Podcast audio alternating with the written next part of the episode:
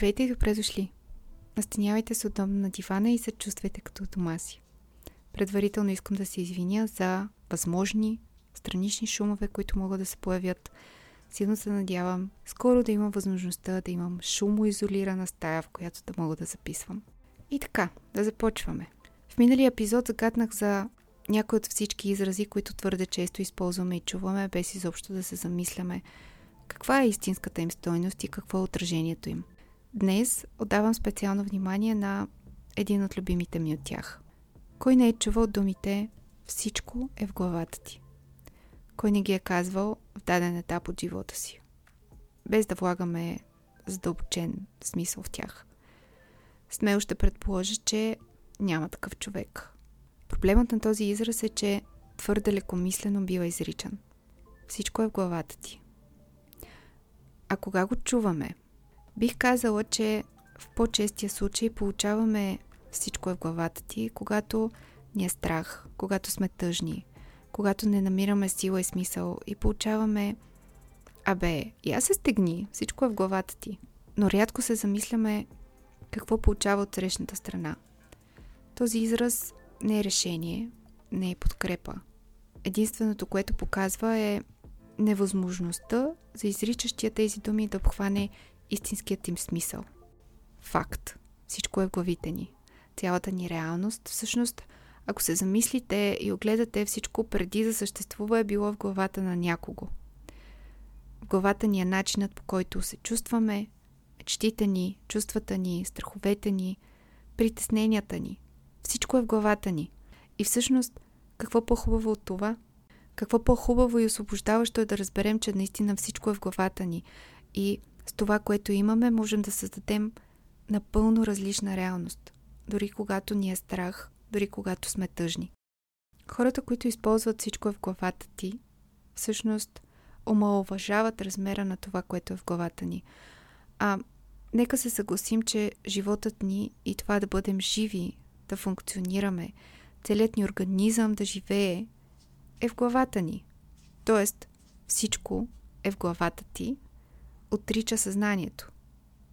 Тук отварям една бърза скоба, в която да уточня, че слагам кавички около всичко е в главата ти.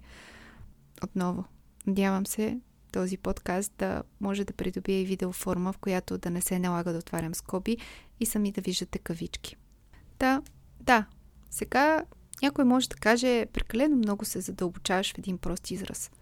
Но този прост израз всъщност се възприема като такъв, защото с години се е налагало това значение да си функционираме, без много да мислим. Но какво функциониране е, ако не мислим, ако не чувстваме чувствата си, ако избягваме страховете си или ако позволим на страховете ни да ни парализират? Тук отварям една скоба, за да спомена, че ако не обръщаме внимание на нашите страхове и ги пренебрегваме, те правят точно това. Парализират ни. Затварям скобата и отново задавам въпроса. Ако не сме пълноценни в себе си, за какво функциониране без главата си говорим? Без това в главата ни се превръщаме в едни същества, които съществуват. Ден за ден, без да бъдат цели, без да бъдат себе си, без да се замислят изобщо. Всичко е главата ти, всъщност е един подтик към това просто да функционираме. Да се събуждаме сутрин, да работим, да се приберем вечер и да заспим. Това е едно функциониране, което не ни кара да се чувстваме пълноцени. И така всеки ден. А всъщност какво да живеем? Да живееме да преживяваме и да изживяваме всичко около нас – да изживяваме природата, да изживяваме чувствата си, да обичаме, да бъдем сред приятели и близки. Но не просто да бъдем там, докато си гледаме в телефоните, а наистина да сме в настоящия момент, да ценим и да бъдем благодарни. Всичко в главата ти е един твърде минимизиращ човешкото съществуване израз. Обикновено, когато споделяме чувства, страхове, притеснения, то защото имаме доверие, по-честия случай на човека от среща. Имаме нужда от подкрепа. Не винаги от решение, но винаги от подкрепа. Понякога имаме нужда и от валидиране на проблема. валидиране на собствените ни чувства. Да чуем, че имаме право да се чувстваме по този начин. Но темата за валидацията ще разгледам в един последващ епизод. Връщам се към темата. В по-честия случай, когато се смелим да споделим нещо, което ни тревожи или нещо, с което просто искаме да посетим с човека от среща, най-малкото от което имаме нужда е той да минимизира чувствата и нуждите ни и да каже всичко е в главата ти и да смени темата. Не знам кой има нужда да чуе това, но трябва да имате предвид, че един човек може да ви срещне емоционално, ментално, психически, интелектуално дори, единствено до там, докъдето самият той е стигнал. Ще дам един прост пример, който да онагледи казаното. Представете си един човек, на който познанията по математика са на изключително високо ниво. Представете си този човек да сподели проблем, пред който е изправен, или задача, която не може да реши, на човек, който изпитва затруднения да пресметне 46 плюс 29 на ум. Нали? Няма как да се случи. Вторият не може дори да обхване и да си представи какъв е проблемът и пред какви препятствия е изправен първият. Затова и трябва да знаете, че когато някой ви каже всичко е в главата ти, не означава, че вие трябва да пренебрегнете собствените си чувства, за да бъдете на същата равнина с човека от среща. Трудно е, знам, но всяка промяна започва с една единствена, по-различна мисъл до сега. Хората имаме странната нагласа да не вярваме, че нещо съществува, докато не можем да го видим или пипнем. Същото е и с мислите ни, страховете ни и нарушенията, които изпитваме в менталното и психичното си здраве. Но казваме ли на човек с чупен крак, всичко е в крака ти? Не, нали? Защото виждаме щупеното и знаем, че не можем да пренебрегнем травмата с всичко е в крака ти. И да започнем да бягаме. Защо тогава тези нарушения в главата ни съветваме и ни съветва да бъдат пренебрегвани? Защо можем да вземем болнични дни, когато ни боли главата, но не и за тогава, когато тревожност или депресия ни заковават на леглото от безсилие.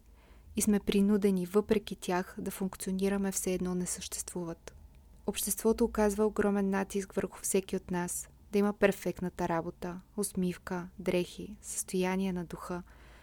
Самото то ни засрамва и ни кара да се чувстваме виновни в момента, в който изглеждаме дори малко несъвършени. И очаква от нас, когато някой лош етап ни отведе до ръба на пропаста, да се скрием сами, да пренебрегваме всичко, да гледаме някоя комедия, последното отново в кавички, докато тъмните облаци се изсипват и ни заливат. И на другия ден всичко трябва да бъде слънчево и прекрасно. Да се усмихваме и да бъдем перфектни и готови да се гмурнем отново в работния процес, за който нашите душевни белези и душевният ни щупен крак нямат особено голямо значение. За разлика от това, което повечето хора си мислят, депресията не е равна на тъга. Не е равна и на мързел. Разбира се, нещастни събития като загуба на близък човек, крайна връзка, криза в кариерата или напрежение в семейството могат да предизвикат депресивен епизод. Те обаче не са същите като чувствата на депресията. Тя не следва непременно принципа на причината и следствието. Не е необходимо непременно нещо да се обърка, за да се почувства човек депресиран. Тя може да удари като мълния, която да отвори празно място в душата ни, където да се промъкне чудовището, наречено депресия. Когато е депресиран, човек усеща нарастващата празнота, изпитва обърканост и най-лошото че губи интерес към всичко, което някога му е било приятно. Превръща се в носител на едно чудовище, което непрекъснато жадува внимание, като го дърпа все по-дълбоко в бездънната яма. Веднъж попаднал там, той се превръща в затворник на екзистенциални въпроси. Нагърбва се с задачата да намери смисъл, цел и причина. Такъв тежък товар го оставя изтощен и безсилен. И резултатът е, че спира да чувства. Чувства нищо. Празнота. И само си представете този човек събира смелост да сподели тежкия товар, под който се опитва да продължава да съществува, намира сила да потърси подкрепа и в следващия момент получава панацеята на всички панацеи. Всичко е в главата ти. Стегни се. Звучи комично, нали? Нужно е да разберем, че травмите живеят в тялото ни. Те са заложени в мозъка и в сетивата ни, с които възприемаме света. Необходими са много работа, време, подкрепа и търпение, за да се излекуваме от тях или да можем да не им позволяваме да ни завладеят. Изричането на всичко е в главата ти не дават магически способности да контролираме първичните си реакции, заради които всъщност много хора оцеляват и са тук и с нас днес. Вместо всичко е в главата ти, можем да кажем благодаря ти, че сподели това с мен. Не мога да разбера напълно през какво минаваш. Това в случай, че не разбирате през какво минава. Но съм тук и съм до теб. Подкрепям те и ако мога по някакъв начин да ти помогна в това, знай, че ще съм до теб. Споделеният товар винаги е по-лек. Разбира се, депресията не е единственото, което разрушава менталната ни стабилност, но е най-често срещаното и е със сигурност тема с продължение. От друга страна, нека разгледаме друг случай, при който някой казва на друг всичко е в главата ти, а именно в условията на партньорски взаимоотношения. Случвало ли ви се да се съмнявате в себе си след спор с вашия партньор? да се съмнявате в паметта си за нещо, което се е случило или да омалуважава чувствата ви, което ви кара да си зададете въпроса дали не прекалявате в реакцията си. Обръщат историята така, че вие да излезете виновни, само защото сте реагирали по определен начин, за да отклонят вниманието и вината от самите тях. Този вид манипулация се нарича газлайтинг. Това е психологическа манипулация, която обикновено се практикува от един манипулатор върху своята жертва за определен период от време. В по-честия случай е продължителен период от време.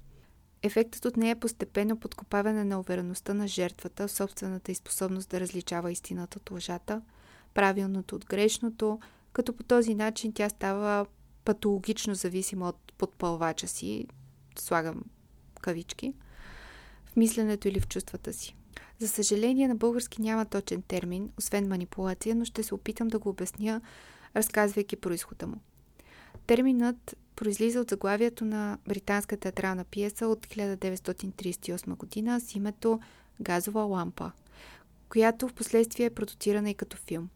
В нея ярко, макар и малко простено, са представени някои от основните елементи на тази техника – те могат да включват опит за обещаване на жертвата в истинността на нещо м- интуитивно странно или скандално, като се настоява насилствено за това или се привеждат повърхностни доказателства. Също така, техниката е категорично отричане, че някой е казал или направил нещо, което очевидно е казал или направил. Мога да дам пример с известният израз – не е това, което си мислиш. Та, пиесата. Нея Бела Манингъм, някогашна красавица, сега бледа и затворена, страда от това, което смята за начален стадий на лудост. Болест, от която е починала майка й. Съпругът и Чак Манингъм се опитва да й помогне и прекарва вечерите си в града, за да се справи. Това всичко в кавички. Или поне той я кара да вярва в това. В един момент той решава, че иска да се разведе с нея. Но не иска да бъде лошият герой, затова решава, че съвсем удобно тя може да се разболее от болестта на майка си, да вкара в лудница и така да стане свободен мъж. Основното действие, с което планира да осъществи стратегията си, е управлението на газовата лампа. Всеки ден той съвсем малко намалява светлината, точно толкова колкото постепенно да не се усеща, но след определен период от време в къщата им става толкова тъмно, че съпругата му започва да го пита защо е толкова тъмно.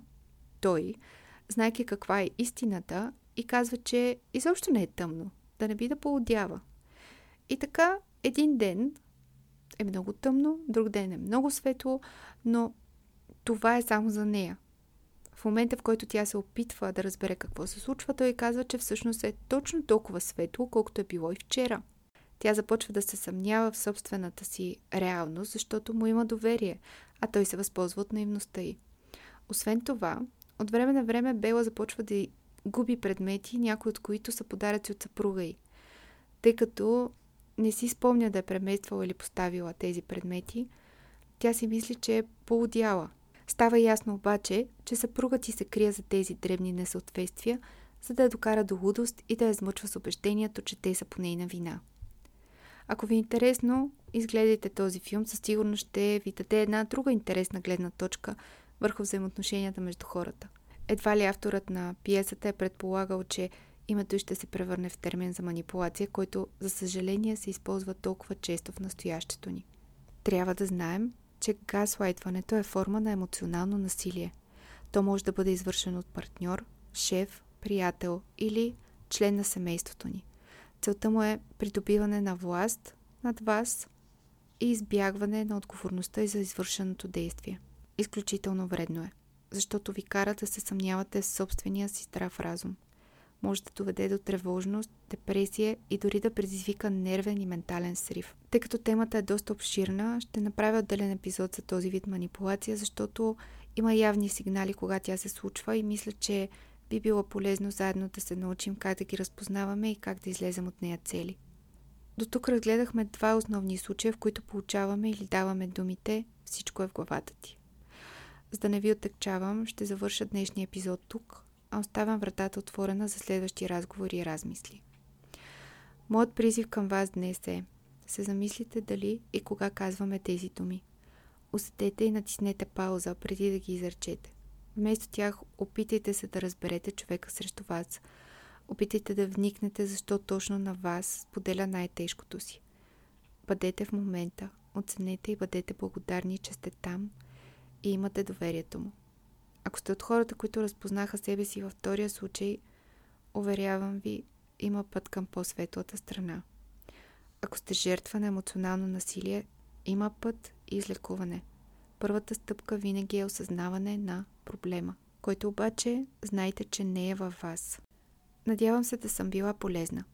И ако имате въпроси или теми, които искате да разгледам, можете да се свържете с мен на мейл и инстаграм.